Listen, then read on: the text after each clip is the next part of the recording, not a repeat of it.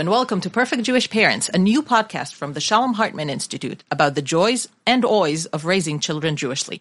I am Masua Sagiv. I'm scholar in residence for the Shalom Hartman Institute. And I'm Joshua Ladon, Director of Education for the Shalom Hartman Institute. Hi, Josh. How are you today? Thank God. So, my daughter is taking a course in school about the Holocaust, and she's reading the graphic novel Maus. So she asked me whether I read the book, and I said that I didn't. And she started telling me, What's it about? And I cut her off. I told her, I'm so sorry, but I just, I can't, I don't want to know. Hmm. Um, you know, I grew up in Israel. I'm a third generation of Holocaust survivors. All of my grandparents were survivors, but that's, I mean, you didn't have to be third generation for the Holocaust to be everywhere around you in Israel. It was in the narratives. It was in the books. It was in the movies. It was in the shows. It was in schools. It was in the public square. It was everywhere. And we were meant, first of all, to be shocked. The more horrified, the better the lesson stuck. And the second thing was the narrative we were supposed to understand that the only solution, the lesson from the Holocaust, is a strong sovereign state of Israel. Mm. I know that's not the experience that you grew up in, right? No, it's actually it's so interesting. Uh, I was not a great Hebrew student, but the moment I realized I was like finally functional as a Hebrew speaker, I was living in Israel and I was in Hebrew Ulpan and I went to a ceremony for Yom HaShoah for the Holocaust Remembrance Day. And the person who was speaking there was saying never again, never again. And I realized, oh, he's talking about a never again in a different way than I grew up thinking about never again. For him, it was never again should this happen to the Jews Jews, right? The Jewish state is, and that's like when you go to Yad Vashem in Israel, you walk out and you see the hills of Jerusalem, and that's the saving grace. And and as a North American Jew, as someone who grew up strongly affiliated in the Reform movement, never again meant like never again should this happen to humanity. We talked about 11 million victims. We've talked about 6 million. Yeah. And so yep. I think that for me, um, I get a little angsty when the Holocaust is only about a Jewish story. And at the same time, it's obviously a deep part of my collective memory, even if my family were not victims. And yet, my response is a little bit universal, although I'm always trying to temper that with the particular. So I don't even have that. My response is just angsty right? I mean, it's just ever since I became a parent, I just, I shut everything down. Mm. Whenever Yom HaShoah, Holocaust Remembrance Day is approaching, I don't want to hear. I don't want to talk about it. I don't want to see anything. And, you know, for a few years, you know, at the beginning of parenting, it worked out well. Right. Because you don't, I mean, you don't have to engage right. with the Holocaust. But now, when I have my children more involved and are studying about that, and then when my daughter came to me and I said, I don't want to talk about it. I realized something. Mm. I realized that I'm duplicating something that my parents' generation grew on because mm. when my parents grew up in Israel, no one talked about the Holocaust wow. because it was so traumatic.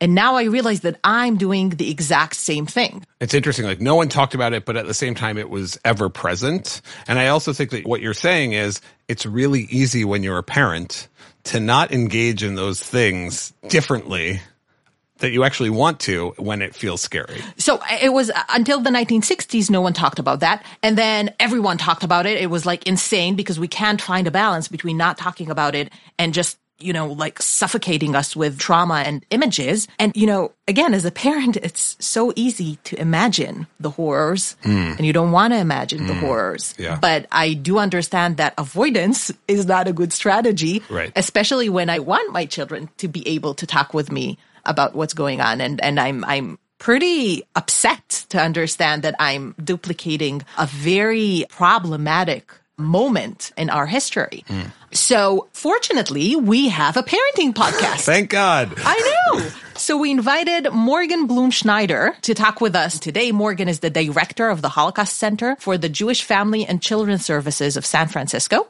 And we spoke with her about the question that every Jewish parent have to deal with. How do we talk with our children about the Holocaust? When do we start?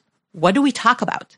How do we deal with fear while acknowledging what you just said, right? Our power and our privileges. How do we navigate the universal and the particular messages of the Holocaust? And we also talked about our schools. How do our schools handle the issue and what is our role as parents in this sense? Join us for this conversation after this short break.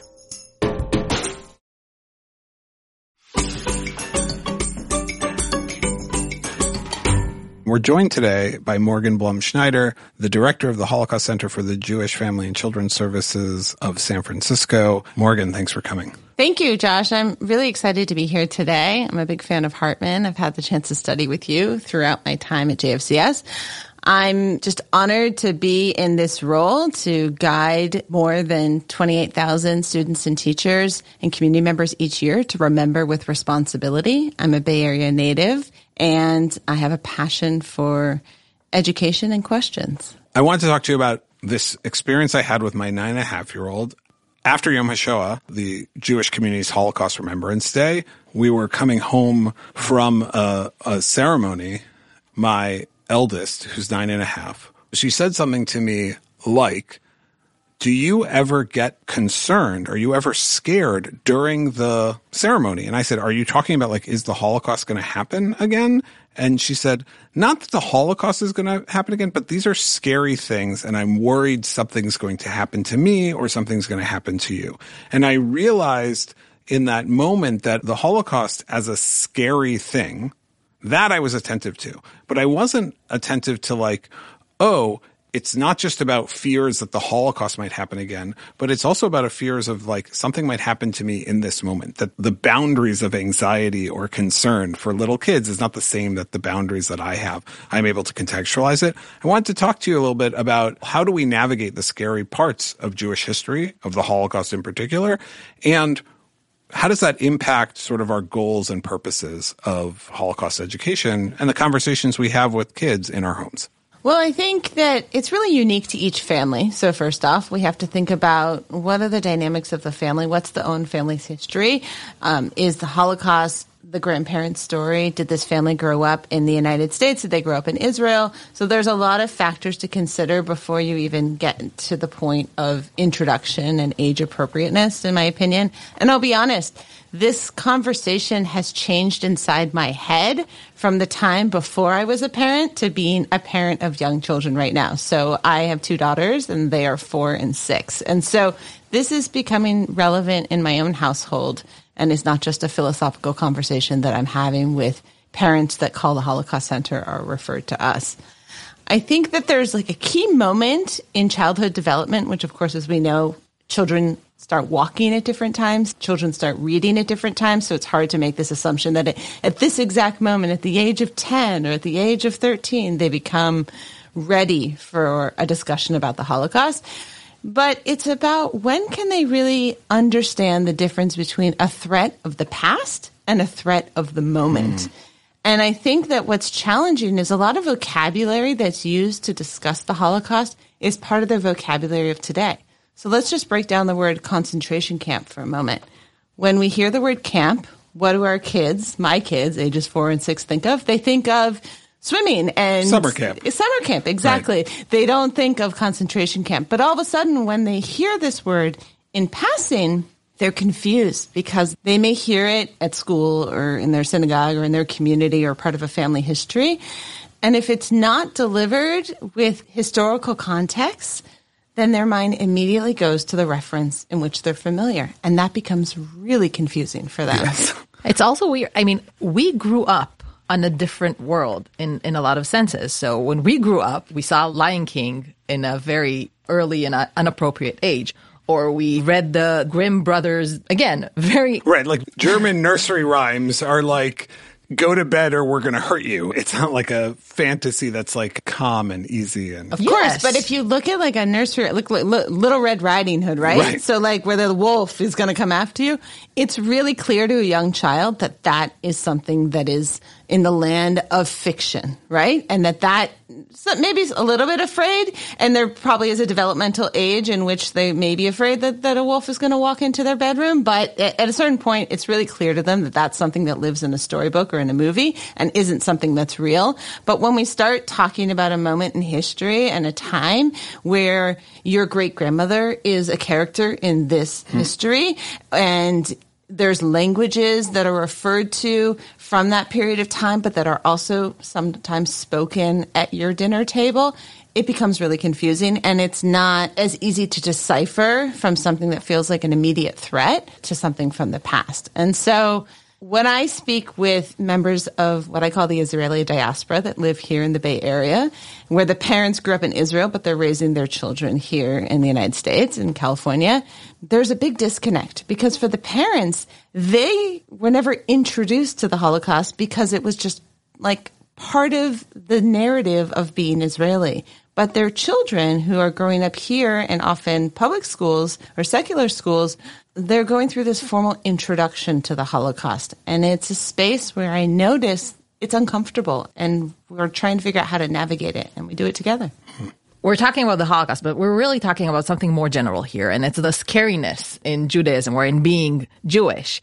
And this scariness as an Israeli is very real for me. I know that we're talking about our children, but let's be honest. I am at times afraid myself. So how do you deal with the fact that you don't want to be afraid as a parent? And, and then you both need to navigate how you talk with your kids and how you don't transfer to them some That of trauma. our trauma. It's a good question. The way I've approached it first as an educator before becoming a parent myself is let's not meet the key characters in like in a family Holocaust story in 1938. Let's go way further back because what I think is really important is that these people were not born in Auschwitz. These people were not born as victims of the Holocaust. They had this thriving many people, thriving Jewish civilization and life. We know more than a thousand years of Polish Jewish history, and in Hungary and in Germany and what was Czechoslovakia, it's very similar. So often I advise people start the story way before. Start at the very young age of if you're sitting at the Passover table, what is a tradition that comes during your family's celebration of Passover that is carried on from you know, life before life in Europe, if that's your family history. Who are these people? How did you celebrate birthdays? What was, you know, you're named after this ancestor.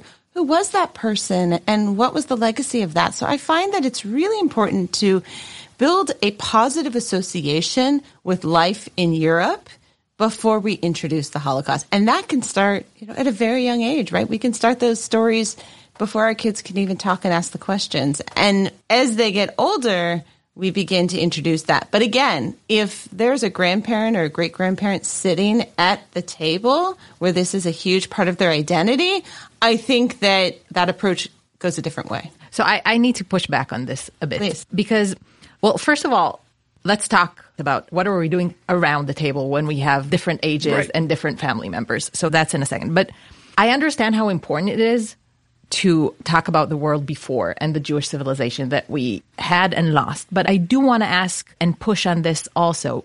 Is there a value in talking about the Holocaust itself or in acknowledging and owning the fact that there are scary moments in being Jewish and that there are persecutions and there is a vulnerability? I mean, I think there's we we're parents. We want to protect our children. We want to keep them safe. We put them in car seats. We put sunscreen on them. But I think that it's about their own Jewish identity. And do we want their identity to be rooted in fear, or do we want their Jewish identity to be rooted in pride and in passion and love for amazing food and language and, and so many different things? I mean, I guess the question is so unique to each family because what does it mean to be Jewish in your family? And for so many families, that is so deeply interwoven with the history of the Holocaust. I mean, we talked about four year olds and six year olds, but I do want to enter into the conversation what I see. I mean, my older kids are 13 and 10, and they hear around them a lot of conversations and they read the news and, you know. It's like they hear things where you like don't think that you're like, how did you hear that? But if I ask you to put dishes away, that's like they don't hear. Oh, yes. And then they bring it home. So how I mean I would love to not let fear control my Jewish identity although even if I would want Jewish identity in my family to be like prosperity and the amazing Jewish world that existed before, they hear things, uh, whether from their grandparents or from their schoolmates or from what they read.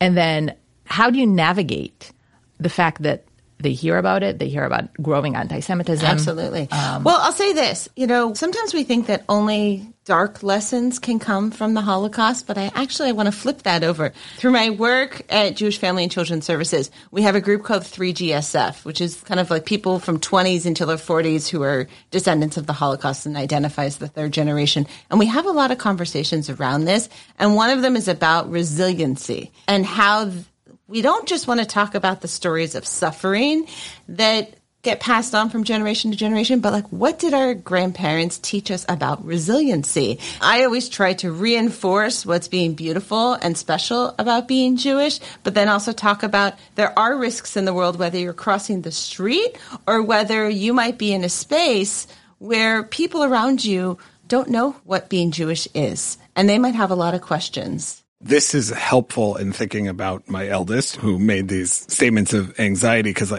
we were hanging out with some friends and she was like, well, every Jewish holiday is about someone came to get us, you know, the old joke of like, everyone's out to get us. We, we survived. Let's eat. And I was like, that is not true. That is a reflection of you being a post Holocaust American Jew. And I said, you know, like there's this essay by David Hartman, Auschwitz or Sinai, which he writes in 1982 in relationship to like Israel's existential questions that come out during the Lebanon war, in which he's like, do we want Auschwitz to be our defining defining characteristic, or do we want Sinai meaning Jewish victimhood or Jewish creativity? When you were speaking, Morgan, of like the Holocaust can also teach all these positive things, I was thinking about when she got off the bus after Yom HaShoah and she said, Oh, we heard from a Holocaust survivor, a woman she knows in our community, and she and her best friend are like, this was fascinating. And did you know she did this? And this is what Holland was like before the war and during the it was just an opportunity to see like she wasn't scared. She wasn't afraid. She was like wow this person in my life is really important and has this profound experience and i want to know more. And being able to say yeah there are moments that are scary. Maybe i'm overly allergic to jewish victimhood is one of the things you're pointing out because those moments in which we have been victims are also opportunities to think about a larger narrative a set of affects that we want our kids to encounter being resilient, being resourceful, experiencing joy and pain. It's a helpful shift for me. It's also interesting. I mean, think about, let's go back to Yom HaShoah, right? You, that's how this conversation began. In Israel, they often use the whole term. Yeah, Yom HaShoah V'Gvura, Day of the Heroes, like the basically being a hero. So it's both Holocaust Day and how would you say it? The uh, Day of Heroism. It speaks heroism. to the difference also Good. between Yom HaShoah and like International Holocaust Day, right? Yom HaShoah is tied to the, the Jewish calendar and the uprising of the, the, Warsaw Ghetto, the Warsaw Ghetto, as opposed to just being like sort of Jews. Yes, but that's also a national, like a Zionist narrative that for years didn't let the survivors talk about what happened there because you it can't be it, weak. It you only, can, yeah, right. you have to be story strong. of the partisans. It was story of the resistance. And but yeah. I just I talk about how in Israel often the full name is used, but in the United States in almost 90% of all programming, it's Yom HaShoah. Which community kind of gravitates to which narrative? If you go to Holocaust museums all over the world, each one is very unique. Mm-hmm. So if you go to the United States Holocaust Memorial Museum in DC, they built it to establish you to look at it through the lens of the U.S army liberated. That's that's first what you see. If you go through Yad Vashem, you're looking at it through the perspective of the survivors who first came to Israel. And in in Germany, I mean, I would say they do it a little bit different. They Germany, do, it's like for influencers and posting on Instagram. Is that well? Germany actually has so many like a live museum. There's more right. Holocaust memorials per square foot in Berlin than anywhere else in the world, and they have so many different perspectives. So, but the reason I bring this up is it's like we as parents have this opportunity. What lens do we want do we want, you know, like these museums have decided the lens. What name do we use? Do we use the, the shorter version, Yom HaShoah? Do we use the longer version in which is more common in Israel? We have a little bit of a control of the lens. Like, Kids will hear stories all the time, whether we're talking about COVID, whether we're talking about sex education, whether we're talking about the Holocaust. And we as parents have that opportunity to say, what are we going to pick out from this? And continue the conversation. One of the things that you're reminding me of is there's this desire to keep our kids safe. And the over desire to keep our kids safe mean they actually never get to experience the world. We don't want them growing up in a bubble. We want them to be exploratory. Some of us have more willingness to be adventurous or not, but we want them to become independent actors in the world. And yet, how can we minimize risk and allow them to be experimental individuals who engage the world? And that requires recognition that there are sad things and there are scary things.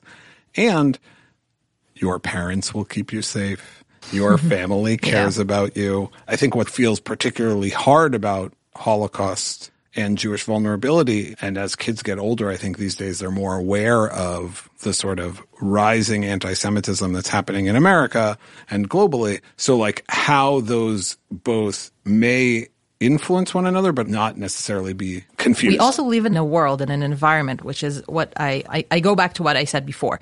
The world we grew up in and the world that our kids grew up in are really different worlds both in the sense of the distance from the event itself, but also the moral and ethical world that we live in right now. And I'm talking about American Jewry, is a world where the vulnerable is usually perceived as the moral and the powerful is usually perceived as the immoral.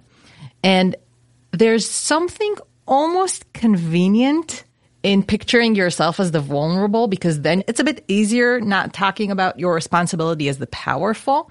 And that's also something that we need to balance and, and we need to keep. I mean, when, when our kids go back home or when we are talking inside our home about persecution and about the Holocaust, there's also a challenge not to stay there and to also talk about the fact that we are privileged and that we have responsibilities in the world and, and to try to hold both being powerful and being vulnerable. I'm really glad you got up that point because I think we have to decide as parents what is our goal for introducing the Holocaust? Is it to share our family history? Is it to inspire them to be morally responsible, socially strong, and empathetic human beings? Is it to make them feel connected to the Jewish community? Is it make them feel proud of Israel. There's so many, di- it could be more than one goal, but I think that that's really important. And I'll end with just one story, which is in my job, I have the opportunity to have many Holocaust survivors in my life. And I have, I've been working with the Holocaust Center for 16 years. And I know this moment in time is very precious. And I've, you know, they're passing each year at a time. And I want my daughters to know these significant and special human beings that are in my life. I'm not ready for them to know the dark history, but I bring them to meet these survivors and we visit with them and we bring them challah and Shabbat and we do things and I take pictures all together. And when the time comes, I will share with them these pictures and show them you met this person. This is their story. Mm. And so I don't feel pressured to have the survivor tell my 60 year old who's in kindergarten her Holocaust story, but I do feel pressured to have them connect and build a relationship and that moment in time, I hope, will carry her forward when we live in an era where there are no Holocaust survivors with us anymore. So, Holocaust education is something that happens in Jewish schools and in American schools. When we're thinking about navigating not only the scary parts of the Holocaust, but thinking about formal education and what happens in educational institutions that our kids go to, there are a range of concerns and a range of questions we have as parents. I think for me, I'm often thinking about what is the story being told? And also, how much is this being told about it's a Jewish story? How much is this being told around, well, this happened to a number of people? And to what extent is this a metaphor for other things or is this a area that we should be thinking about? And also, I can just tell you, I mean, there were a few years when I wouldn't send my kids to school on Yom HaShoah, back when we were in Israel, because it was so graphic I feel like we need to understand better, not just as educators, but as parents as well. What are some of the ways to educate our kids about the Holocaust? It's a really great question. I've had this question come through my door for now almost two decades. I've been with the Holocaust Center now for about 17 years. And I think we have to ask ourselves are we asking how the Holocaust should be taught for Jewish students? Are we asking what is the responsibility for us as members of the Jewish community? Are we asking what our expectations are for the schools and for the superintendents and the principals in helping to set the beat of this drum. So there's kind of many different approaches to this. But I think it goes to the first question is how do we introduce it and what is the appropriate narrative? I'm going to talk for a moment first about the public school setting because at the JFCS Holocaust Center, we work primarily with public schools. It's a reflection of the population in which Most we live. people are going to public schools. Yeah, and that's who we serve. And I think that it's really complicated to be a Jewish student in a public school or in a secular school classroom. I mean, my daughter's in kindergarten and she's one of two Jewish kids in her class. And so what does that mean for her? And when a discussion of Jewish history, whether it's Holocaust or otherwise, comes up, do the teacher and the students look towards her? So, no, they're not teaching the Holocaust in kindergarten, but I say that just when a conversation comes up around a celebration of Hanukkah or Is something it is like it that. mandatory? Do you need to teach the Holocaust at schools? I know that in New York, in one of the regulations, it, it's in there, but It's a really good question. So there are about 14 states in the country that have some type of a legislation or a mandate. It looks differently in every state. In California, we were actually one of the first states to create a mandate. It was done so in 1985 to teach Holocaust and genocide. The language of that mandate has gone through a great evolution since that time. And actually, we're upon a really exciting era because Governor Gavin Newsom has just established a governor's council on Holocaust and genocide education. So that's actually taking it to the next level. And for the first time in California state history, they are putting funding behind that mandate because the mandate was in many ways a guide but it isn't included on the state testing and it was never funded. So you're expecting teachers throughout the state of California, as our case study, to carry out this mandate with no training. And if their school district wanted to provide training, the school district didn't necessarily have any funds to do so. So you're asking a lot. So a lot of the teachers throughout the state of California are referring to their own high school knowledge about the Holocaust to teach. And for many teachers, it's been quite some time since they've been in school. And so going back to what you mentioned in Israel, this kind of traumatic exposure to the Holocaust with, you know, graphic images or film footage and things like that. that which is changing. I should be fair. I mean, it's changing in constantly Israel changing. also. It's constantly changing. And the way that we learned about the Holocaust and the way that now, you know, the children are learning about it who are in middle school and high school today is very different. Um, the Holocaust Center here in San Francisco, when I joined, was in the Federation building. We were in the lower level, and the security in the building was often run by Israelis. And the Israeli guards, they would call me and say, "There's you have a package, you have mail," and I would say, "Okay, can you bring it down?" And they I, and they never wanted to come downstairs. And I asked them when I came in once, like, "Why don't you bring the package downstairs?"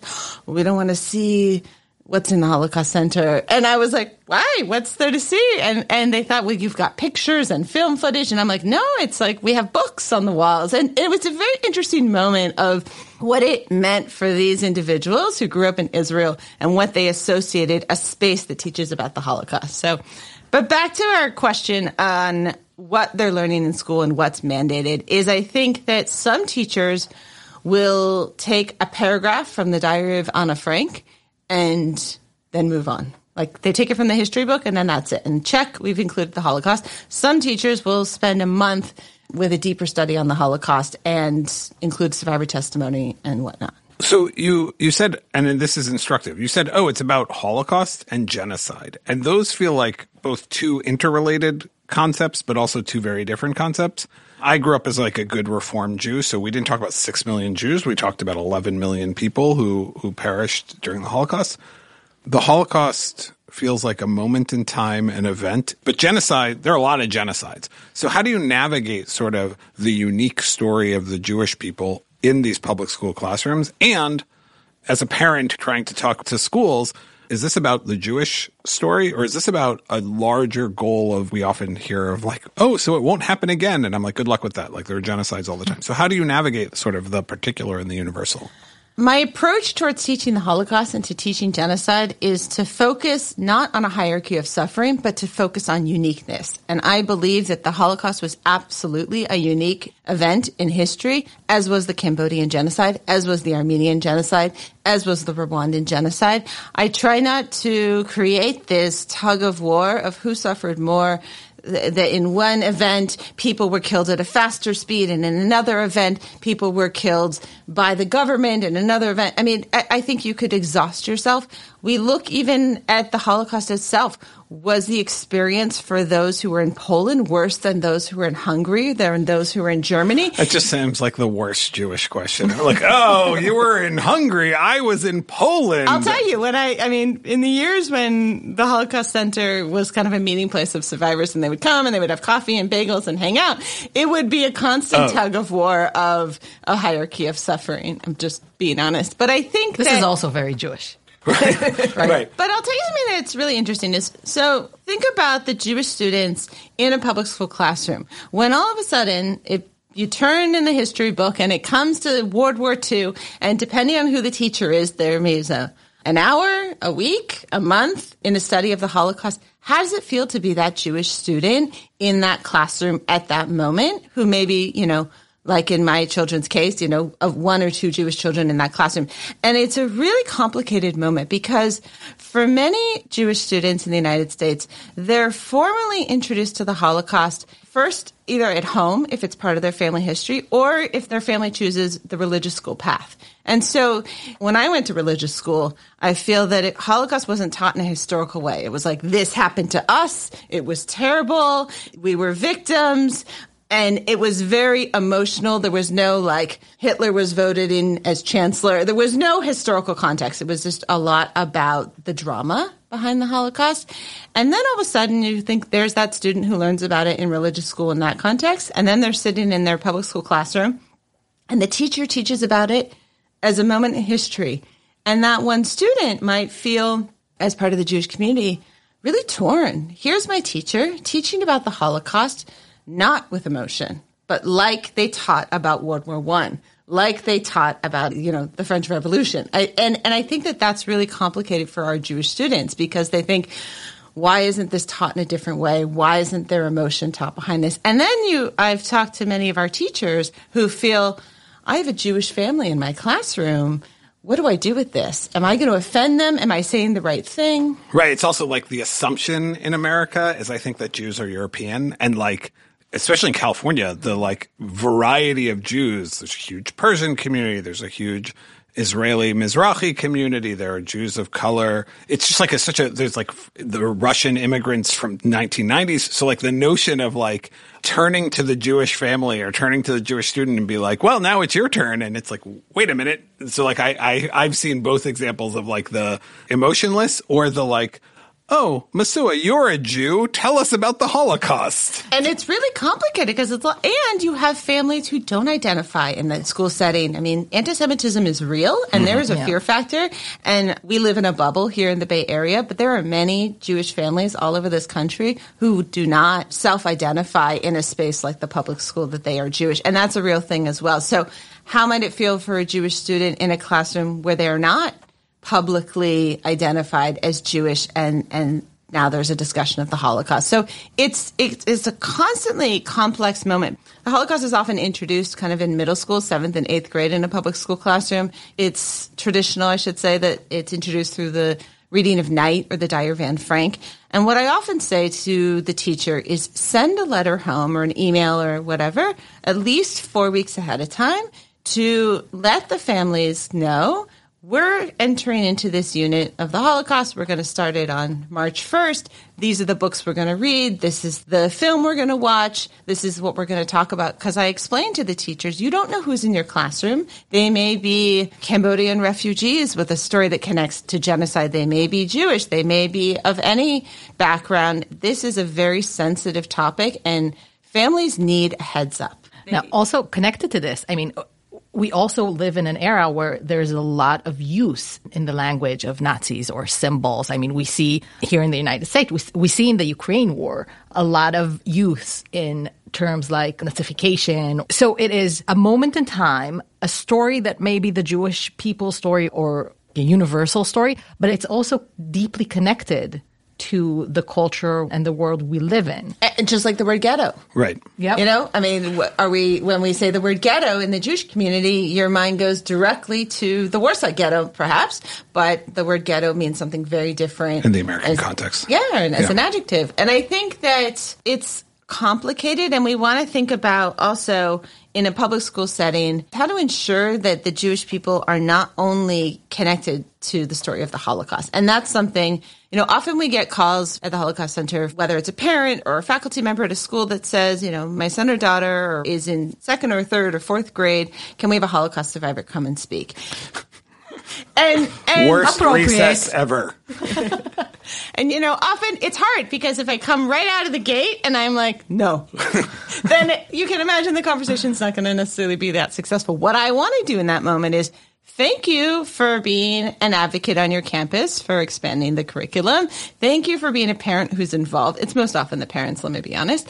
And what I try to do is I want to show them the arc in, in an opportunity. And sometimes this is easier to do in an independent school than it is to do in a public school because the constraints around curriculum are a little bit more fluid is how in elementary school in these early years to lay a foundation. How is Judaism taught? When is world religions taught? What do the students know so that we're laying this foundation of understanding who the Jewish people are before we arrive at the events of the Holocaust? And I find that to be really crucial. And I explain that, you know, it's not acknowledging Hanukkah, it's acknowledging the Yiddish language, it's acknowledging the various different traditions and the contributions of the Jews to society and the world around them, especially in Europe. You're saying, and particularly in the European context, given that the Holocaust is primarily Exactly. related to Jews in Europe. Right. In a perfect world, of course, we would learn about Jewish communities all over the world, but we have to be realistic of like how much real estate in the school curriculum they're going to spend on this. But my goal is, and I say, is that I don't like to tell a story unless you can tell it all the way through. So, for example, when we get to fifth grade and sixth grade, what are the lessons we want to start with? It's often the lessons of the Kindertransport. It's the lessons of hidden children because I always say, don't introduce a topic unless you're ready to tell the beginning, middle, and end. Like, for the example, the story of Anna Frank, right? Yes, she was a you know a young girl in hiding, and many kids can relate to her and her trials and tribulations of being an adolescent.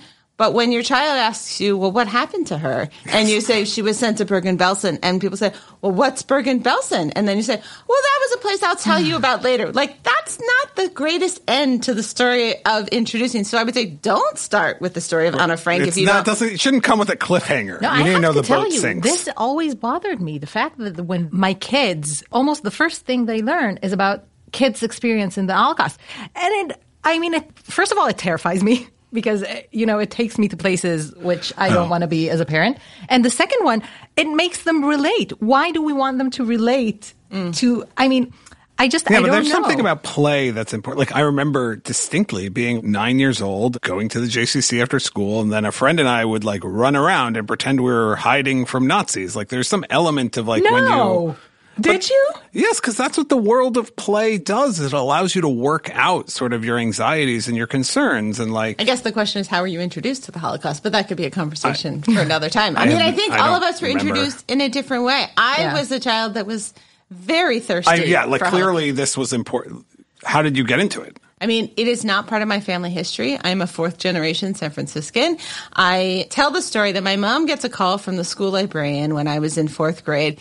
And the librarian says, We're really concerned with Morgan. And she says, What's wrong? And she goes, She only checks out books on the Holocaust. And my mom said, Oh, we know. She's read everything at home. She's now on to the library. And that was really kind of the beginning. And for me, I, I was passionate. I found every opportunity. I studied Righteous Among the Nations in my seventh grade term paper. I studied post traumatic stress disorder in Holocaust survivors in senior year in high school, continued on with my studies and, into where I am today.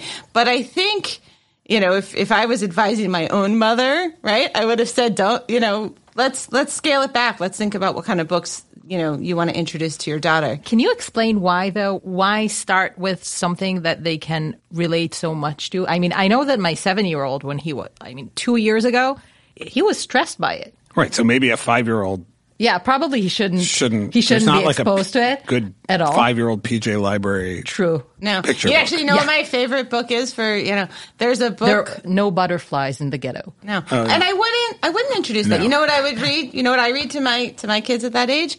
Too many latkes. It's a story about Chelm. It's a great story about Hanukkah because I want to introduce Jewish society in Poland, and. Chelm is, a, you know, as you guys know, is, has a great humorous story to it. Soon like, to be Chelm, an not Chelm, HBO no. Like we need to we need to make that division at, at what's appropriate, and so it's not that I think teaching about from the children's perspective is appropriate just because they're children. I think that we want them to be able to see through the eyes, but we still want to make sure that even if it's a child who's the protagonist in the story, that the story is still age appropriate. And that's mm-hmm. why I don't believe that you, at the age of 10, you know, I, I, I look at actually the B'nai Mitzvah year I think 13, when you become adult in the eyes of the Jewish community, that that's actually a turning point to when you can look at more mature approaches to Holocaust. But before that age, I really feel strongly that read a story that you can look at the beginning, middle, and end, which is like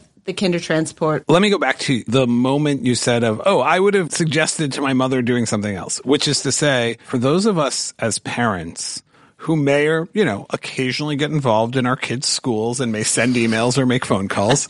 I never Not me. That. No, no, no. Um, I'm wondering, like, what are the set of questions that we would want parents to lift up in the eyes of teachers, in the eyes of administrators? Like, what are great questions to ask a school about the concerns of teaching Holocaust and genocide in educational settings? I would ask the question in a non judgmental way. At what age, if, if, you can c- capture that tone in your yes. email, how does the school approach teaching the Holocaust? At what age? And how is it taught essentially as a building block. Like what's taught before?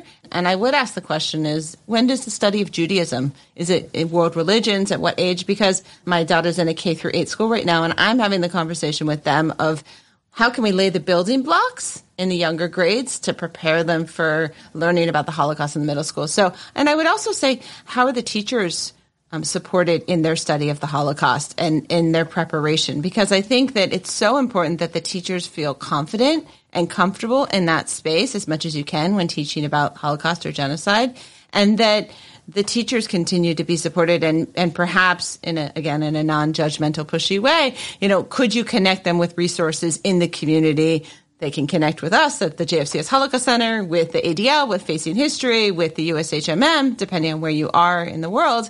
There are so many resources available. And I think that it's a lot to sort through and a lot to decipher. And as much as we can try to support the teachers who have this job of shaping our youth, and also communication to allow it to be. I mean, one of the beautiful things that came out of the pandemic and virtual education is that so many of our survivor testimonies are now on Zoom, and now we invite the parents. And I really believe when we're addressing anti Semitism in our society that it has to be a holistic approach. If you want to make change, you can't just do workshops for students. You have to start the conversation first with the school administrators, then with the teachers and the faculty, empower them and give them the resources then to do work with the students and also to do family education. Because if you work and the conversation starts at the classroom and continues to the dinner table or the backseat of the car or wherever families are talking, that then we can really address anti-Semitism and hate and empower our youth to be socially responsible and empathetic individuals. Beautiful. Thank you for. Thank you, Morgan. Good, good ending. Yes. We're ending each one of our episodes with a sort of on one foot lightning round question that each of us have to answer. Challenging questions about God, religion, life, philosophy that our kids ask. How do you answer it on one foot? You get one answer really quickly. You ready? No. Who's going first? Uh, Not me. Morgan, you're going first. Great. Okay. Friend wrote in and asked, My child turned to me and said, Do I talk to God and what do I talk to them about? What do I answer them? I would say, what are you passionate about? What do you need answers to? What can nobody else answer for you right now? Nice. I'm going to take your answer and ask them back. Do you want to talk to God? Why do you want to talk to God? And you basically you can feel free. You don't even have to talk because whatever you feel is your conversation with God. Nice. I'll say my standard answer is I do talk to God. I have a siddur, but I also just open up sometimes. And for me, I open up, I say whatever I want, but there's also a standard statement of open up my heart, which I say a lot of times when I just know I need to be more empathetic and sympathetic to the people in my life, especially my spouse and children who occasionally, although very rarely, might I get challenged by. So I need to open up my heart. So I tell my kid, I say, open up my heart. I say that over and over again. I didn't understand that you're asking if we're talking to God. I thought that you asked, What should they say to God? yeah. Which I felt in a way, just to like, I wasn't going to say this in the moment, but like, you know, does my child believe in God? Do I believe in God? Like, you're Right. kind of making the assumption with the question that both parties believe that there The is a kid God. says to you, No, no, it's okay. Yeah. The, My child because- said to me- Child, you are assuming that I believe in God. My s- child said to No, me, but I "Do didn't you understand talk that to you said, God, "Do and you what do you say?" Because you said I. okay. and You quoted the kid. So, Morgan, your child says to you, "Do you talk to God?" And what do you say to them? What would you say? I would say that sometimes I ask questions to a greater power. Sometimes, and most often, I ask questions to myself. And most of the time, I ask questions to your father. And those questions are different depending on the day, depending on the moment, and depending on how I'm feeling. Always continue to ask questions. Masua, your child turns to you and says, "Do you talk to God?" And what do you say? How would you answer? yes, both as different prayers and at times what I feel is my conversation with God. Nice. So I would say yes. I talk to God, sometimes with a siddur, and I have this statement I say, which is open up your heart, because that's something I'm trying to work on. And the last thing, obviously, is I turn it to them and say, what do you talk to God? Do you talk to God? What do you talk to God about? Thank you guys. Thank you. We'll be in you, touch, Morgan. hopefully only for positive things. Thanks for listening to our show. Perfect Jewish Parents is a production of the Shalom Hartman Institute, where we tackle pressing issues facing Jewish communities so we can think better and do better. You could check out our world-renowned faculty, free live classes, and events at shalomhartman.org. Our producers are Jan Lauren Greenfield and David Kalman. This episode was edited by our production manager, M. Lewis Gordon, and our theme music is by Luke Ellen. Mital Friedman is our Vice President of Communications and Creative. This is a new podcast, so help us get the word out. Hit subscribe and also rate the show. If you have ideas for an episode, parenting questions, or if your kids asked you a question you want us to answer, send us an email to pjp at shalomhartman.org. Thanks for listening, and we'll see you next time.